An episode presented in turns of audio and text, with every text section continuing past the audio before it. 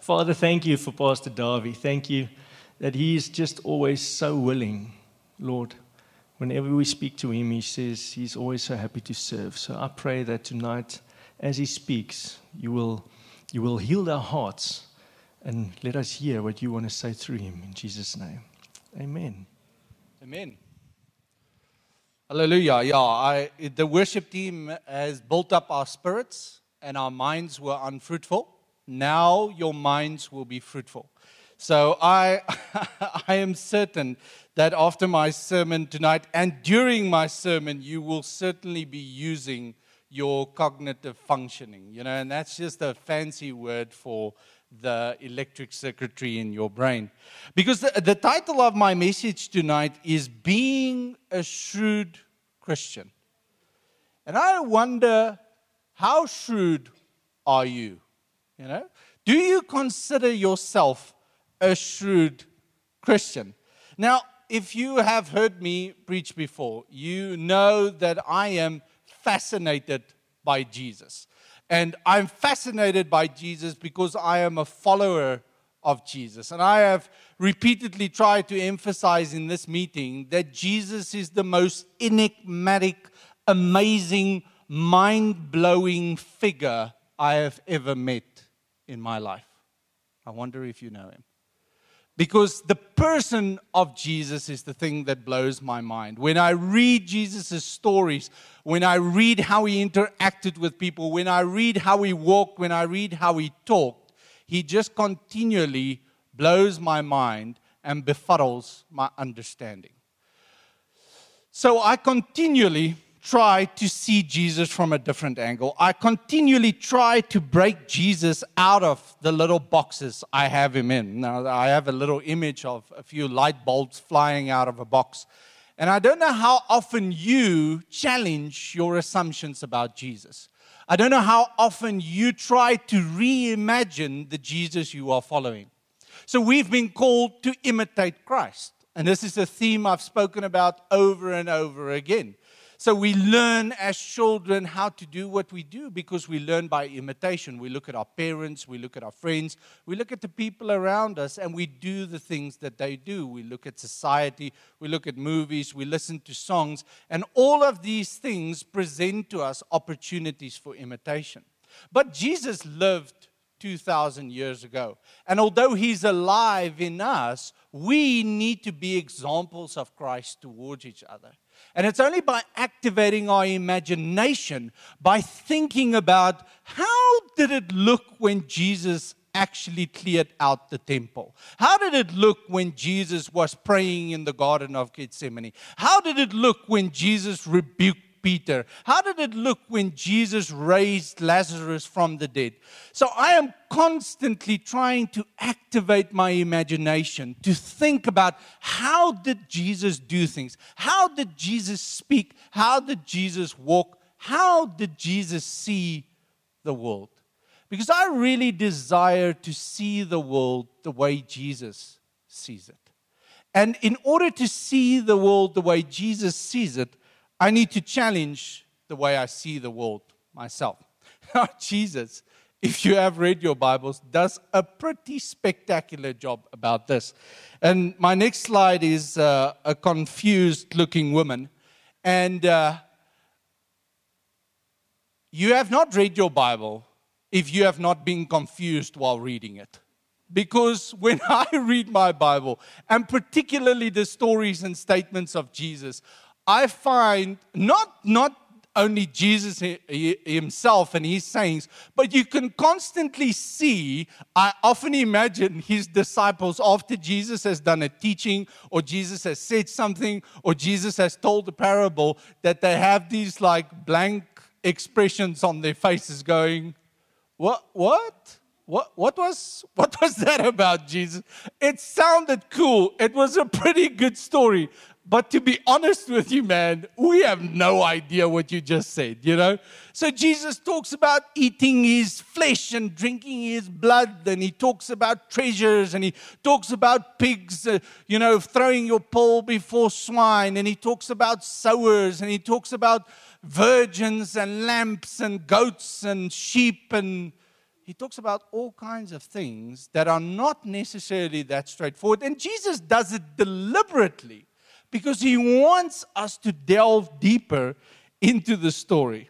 Now, I'm not sure whether I went and picked the most confusing and most controversial parable of Jesus, but I think if this is not the most controversial and confusing parable of Jesus, it is definitely in the top five. Okay, there's about 48 parables of Jesus, and I'm drawn to Jesus's most controversial parables and Jesus's most intriguing stories because I feel like those stories challenged my understanding of him the most. Those stories challenged me to see him in a new way.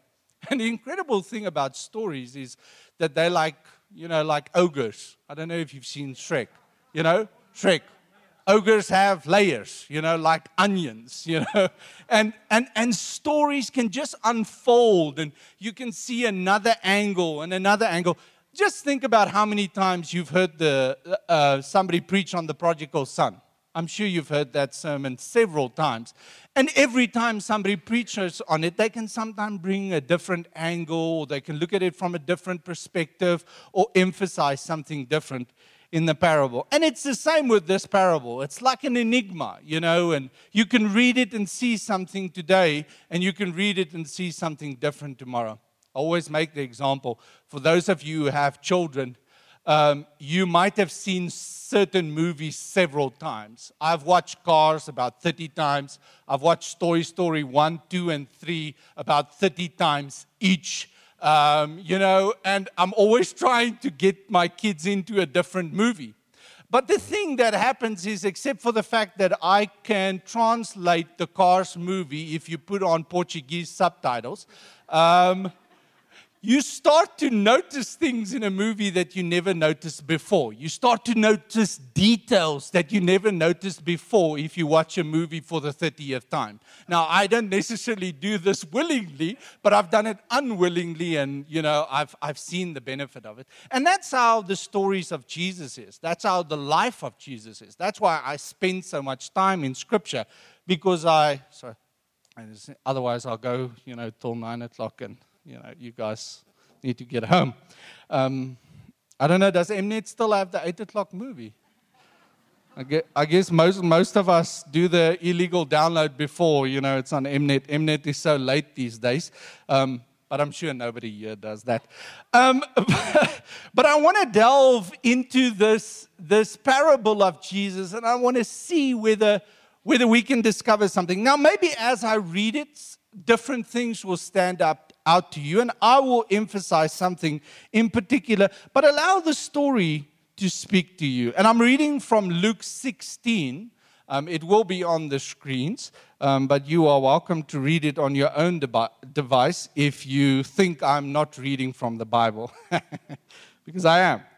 Luke 16, verse 1, and uh, it's Luke 16, verse 1, uh, verses 1 through to 9, and I'm reading in the NLT.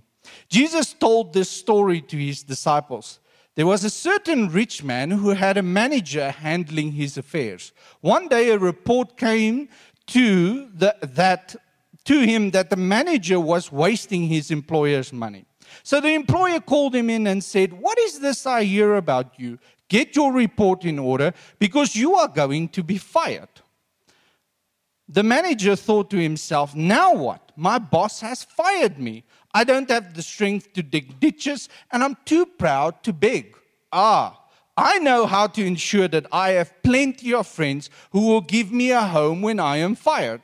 So he invited each person who owed money to his employer to come and discuss the situation. He asked the first one, How much do you owe him? The man replied, I owe him 800 gallons of olive oil. So the manager told him, Take the bill and quickly change it to 400 gallons. And how much do you owe my employer? He asked the next man, I owe him a thousand bushels of wheat, was the reply. Here the manager said, Take the bill and change it to 800 bushels. The rich man had to admire the dishonest rascal for being so shrewd. And it is true that the children of this world are more shrewd in dealing with the world around them than are the children of light. Here's the lesson use your worldly resources to benefit others and make friends. Then, when your possessions are gone, they will welcome you to an eternal home. How are you doing? If you don't believe me, you can look in your Bible yourself. This is a parable of Jesus. And this, the previous chapter is Luke 15. And we generally don't have a problem with any of the parables in Luke 15 the lost sheep, the lost coin, and the prodigal son. I'm sure many of you could probably come and preach on one of those parables and probably do a pretty decent job because we understand those parables and we've looked into those parables often. But I wonder if you had to come and tell us what you think Jesus is saying here. Is he saying that dishonesty is the way of the kingdom? Is he saying that we must use our money to advance ourselves and get us into a cozy situation? Is Jesus saying that uh, cooking the books is uh, a good idea to get past SARS, especially if there's theft and corruption there already? I can might as well get a little bit of my my own. What is Jesus saying here? What is Jesus admiring here?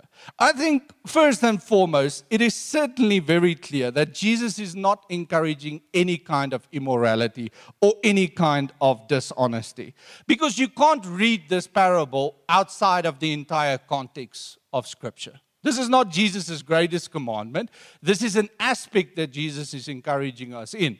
Jesus' greatest commandment is loving God and loving your neighbor. And it's within that framework that we need to consider how shrewdness should look in our lives. But that's the specific thing I would like to look at. What is the behavior of the shrewd servant outside of his dishonesty and selfishness and clear character flaws that Jesus admires. Because if I can identify that, I can imitate that with a loving, noble heart for kingdom purposes. And that's what I want to want to look at. Now, different people have taken different angles on this parable. Some take look at it from a stewardship angle. I think another angle that's very pertinent in the passage definitely is our relationship towards money, and I think that's very helpful to consider as well. But I don't want to specifically consider that tonight. I want to see how we can become more shrewd Christians. And I think part of the clue is revealed in, in so whenever I'm, I'm dealing with a challenging passage, it's always good to read it in different translations because often a different translation can sometimes give you an insight. I particularly enjoy the message. I know some people don't consider it scripture, which is okay. Um, but I find Eugene Peterson's insights sometimes to be very helpful. And I just want to read the last part of, of this particular passage um, in the message in Luke. And I think it can help us gain a little bit of insight into how we can become more shrewd. So I'm reading here. The master praised the crooked servant. And why? Because he knew how to look after himself. Streetwise people are smarter in this regard than law abiding citizens. They are on constant alert, looking for angles, surviving by their wits. I want you to be smart in the same way, but for what is right, using every adversity to stimulate you to create to creative survival, to concentrate your attention on, on the bare essentials so that you live, really live, and not complacently just get by on good behavior. So I think a little bit of it is there. And I'm going to dig a little bit deeper into that. But this is not the first time that Jesus is asking us to be shrewd. I think another passage that we're a little bit more familiar with is the one in Matthew 10 16. And I'm sure you've heard this one. Look, I am sending you out as sheep among wolves. So be as shrewd as snakes and harmless as doves. I wonder how many Christians you would characterize like that. You know, my cell leader, he's as shrewd as a snake and as harmless as a dove. I wonder if you've met a pastor or a fellow Christian that you went, yes, this guy, yes, he's as shrewd as a snake and as harmless as a dove.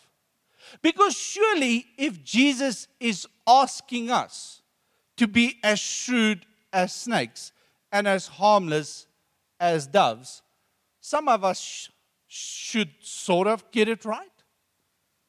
Because if we're not getting it right, then what are we missing? Because Jesus is asking us, and uh, because you know what we all know, we know that we are among wolves.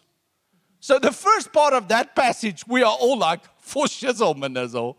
This is the case. I feel like I am a little lamb inside a wolf den, you know? So the first part of that scripture, nobody is in doubt of. Everybody is pretty clear on the fact that we are in this scenario. And I wonder if you think about how, if you've realized how desperate our world requires shrewdness. I wonder, do you think God does not call people to politics? I wonder if the Christian politicians in our country does not struggle a bit because they're not as shrewd as they should be. Because I guarantee you now, if God has called you to politics, you must be shrewd. You must know how to navigate that area. So I think shrewdness has a significant role in our lives, and we need to learn how to do this. So I've noticed three or four things that the shrewd servant does. And I think these are the three or four things, if you're taking notes or you have a photographic audio memory, um, you, you might want to listen up now. Okay. The first thing that the manager does or that I see in the manager is that he has a high level of self awareness. So he realizes that he doesn't have the muscle to dig holes, and he realizes that he's too proud too big. So he understands his limitations. He has an awareness of what he can and cannot do. And I wonder if you've ever met a person with a low level of self awareness. Now, a good example of a person with a low level of self awareness is just watch a few SA Idols auditions. Okay, because those auditions are the perfect example for me of people who don't have friends that are honest with them. Okay? Because some of those people come in and they sing, Yeah, Meili, and you go, What? Why are you here and why do you think you can sing?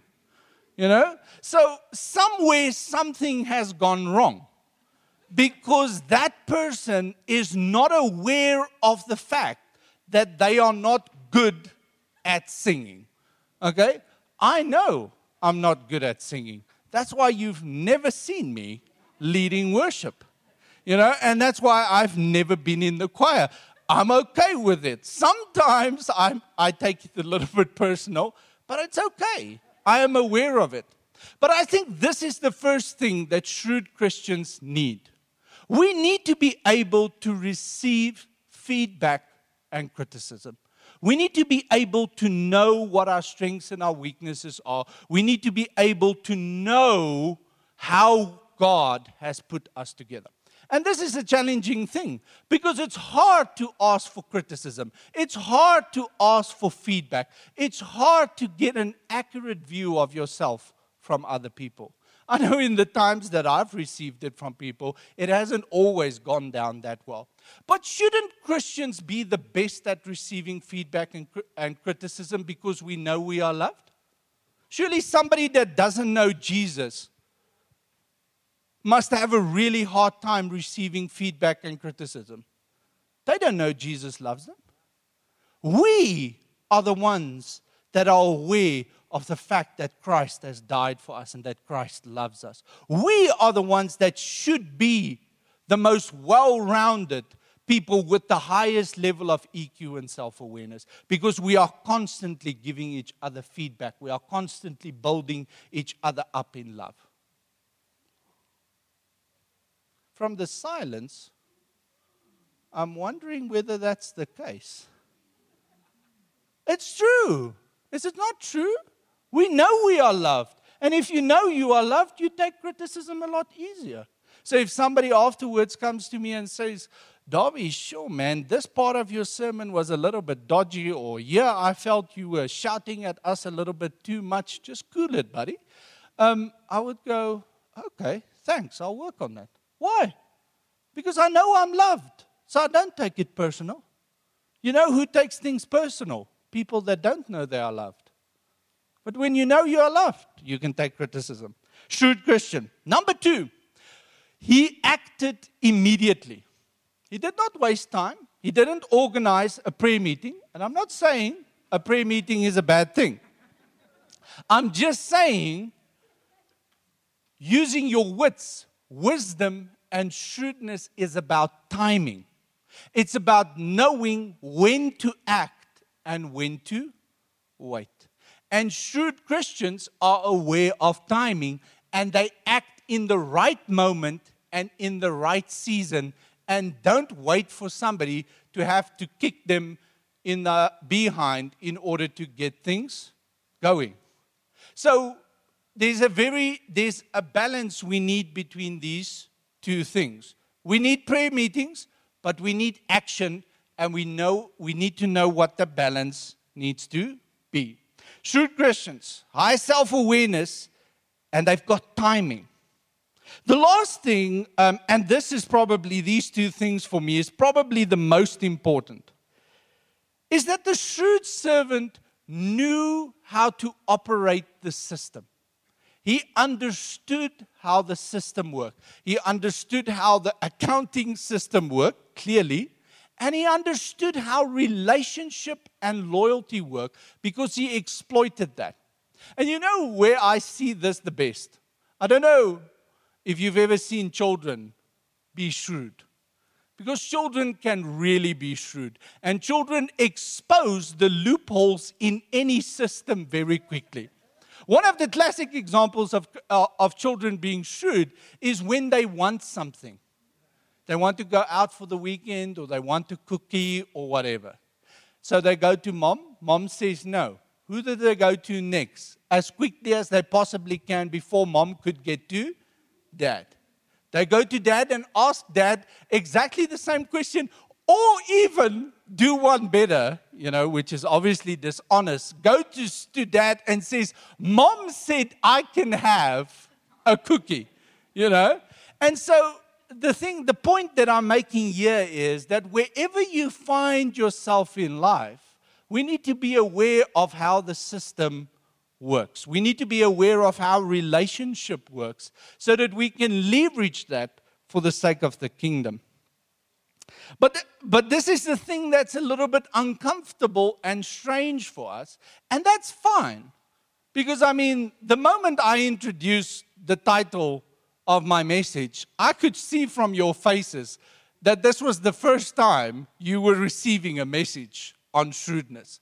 I don't know, maybe so, I know some of, I see some of the centurion, one centurion person. Yeah, I preached this this morning there. So they the only person that already received the sermon on shrewdness. But for the rest of you, if this is the first time that you are considering how to be shrewd as a Christian, then it's fine for it to be a little bit awkward and unfamiliar to you. But that's what imitating Jesus is all about. I think about it and then I try it and see how things go.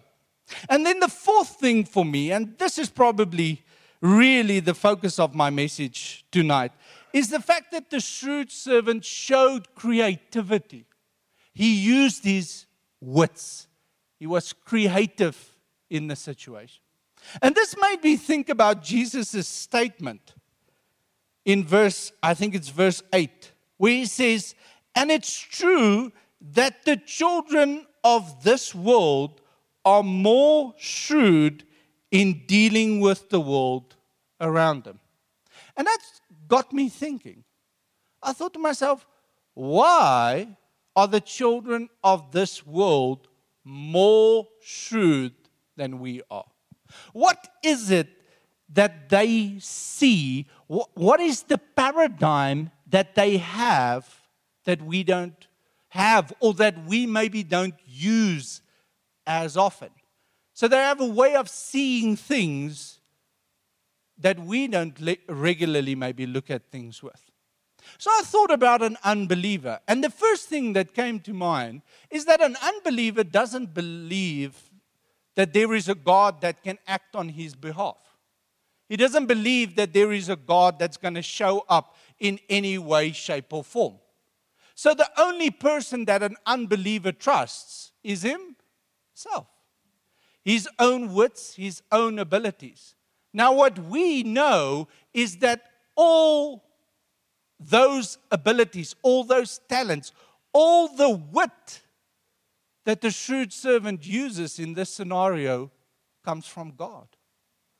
God is the one that has blessed us with wit and intelligence and talents and shrewdness and creativity and insight. But we need to have a careful balance between our dependence on seeing God's power and our dependence on the power that God has already given us.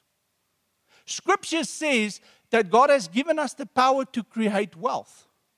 It means that we have the ability to make money. So, in one scenario, I can pray for God to put 5,000 Rand in my bank account. And in another scenario, I can open a business.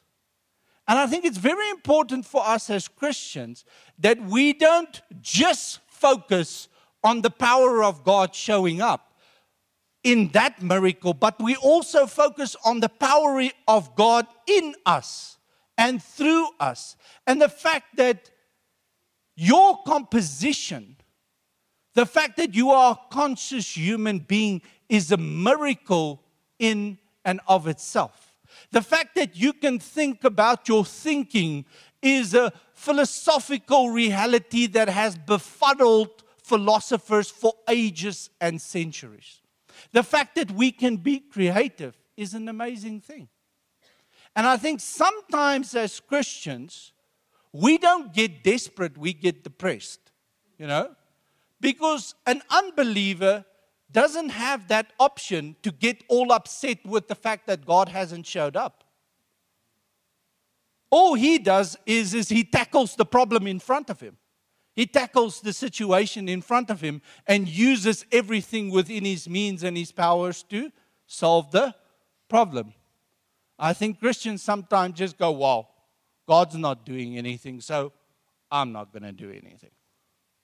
And we must be careful because we should be able to use our wits even more than the unbeliever because we understand the source. We understand the source of creativity. We understand who designed us. We understand how He made us. And we can celebrate tackling the problems that come our way. We look at the problems in our lives, and instead of using our God given abilities and our unity as a community to tackle that problem, we ask, oh, why is this happening to me? Why is this happening in the country? Why are things so bad? We focus on what we cannot control instead of what we can. And I think our country requires this maybe more than other countries. I, am pretty sure every country requires it. But we need Christians in this country that doesn't look at problems and go, why God, why God, why God? We need Christians in this country that goes, thank you God for this problem. You have given us the wits and creativity and power to solve this problem. We will tackle it today. If you are South African, you are intimately aware of the fact that we have a few challenges on the horizon. You are intimately aware of the fact that we have some shrewd, misguided politicians that has messed things up in our country a little bit. Now, don't we need some focused, shrewd, truthful, loving people to put us back on the path? We are not called to stand on the sidelines and just go, okay, well, I hope it changes. We are called to get our hands dirty. We are called to tackle the problems in this country. And this is what I believe Jesus is encouraging us in this parable to do. Jesus is saying, use your wits. Don't forget to trust me. Don't stop praying. Don't stop believing me for a miracle. But I love this saying of Lee Zell, and I don't know if you guys know Lee Zell. She's an American um, um, teacher. But she, she preaches about when you're in the boat on the sea, pray towards heaven and row towards shore. And I think it's very important that in this country, we pray towards heaven, but we figure out how those paddles can move that boat as fast as it can. And if we can turn those paddles into a power boat engine, then that's what we're going to do. Or if we can get the fish to paddle for us, then that's being shrewd and clever Christians. You know? But, but I think that's just, just very, very important for us. So we must be creative and we must see it. And, I, and I'm by no means saying, and I think when you read the par- parable, you can easily look at the shrewd manager and go, well, he has a very the end justifies the means approach. And I don't know if you've heard that saying. And, and what it basically means is that if I want to become president, if you've ever watched uh, a series called House of Cards, um, you should repent um, because it is, it's, it's awful. Um, I only watched a few episodes and then I stopped. Um, you know, but but I repented. You know, if you're not there yet, yeah, the Lord is patient and kind. But anyway, the the the the, the character in that series is a very much he's very shrewd, but he's also very misguided. And he's misguided because he has an end, and that end is to become president. And no matter what, he's going to get there. He's going to lie, cheat, and deceive and do whatever he needs to do to get there. That's not what Jesus is saying. Because our end informs our means. Our end is the kingdom, and therefore our means must always be love. Darwin last week shared on that love. And it's that love that must make room for shrewdness. But there is a paradoxical relationship apparently, between shrewdness and love. And it seems in Jesus' mind, the two can come together, and the two can come together in an amazing way. Because the shrewd servant was only looking out for number one. We are called to look out for each other and to look out for the world. And I think when we attempt to be shrewd with that in mind, I don't think our shrewdness will be misguided. I don't think our, our creativity will be misguided. I don't think the way we do things will be misguided. So I hope that something has dropped in your spirit. And that this week, when you face a problem, don't stop praying. But at the same time that you pray, won't you make this your prayer as well? That you say, Lord, I am going to use all my wits and creativity to tackle this problem. That at the same time that you pray, you say, Thank you, Lord, that you have empowered me to live life to the fullest. Whether it's a problem in your family, whether it's a problem at work, because there's one thing that I know, and this is the same as the wolves scenario, is that I know each and every one of you has challenges and situations in your life. And Jesus is calling you to tackle that problem with courage and creativity because He made you and He is with you. Now use all that God given ability to tackle that problem. Let's pray. Father, thank you so very much for the amazing way you've created us, Lord. You have made us in your image, Lord, and you have made us in a spectacular and wonderful way, Lord. And we want to use all our talents and abilities and wit and creativity and shrewdness to advance your kingdom, Lord. Lord, we want to imitate you in this way, Lord, in order to see your kingdom come in every area of our lives, Lord. Give us the courage, Holy Spirit, to tackle every problem we face this week with that same mindset, knowing who has made us and knowing who is with us. In Jesus' name. Amen.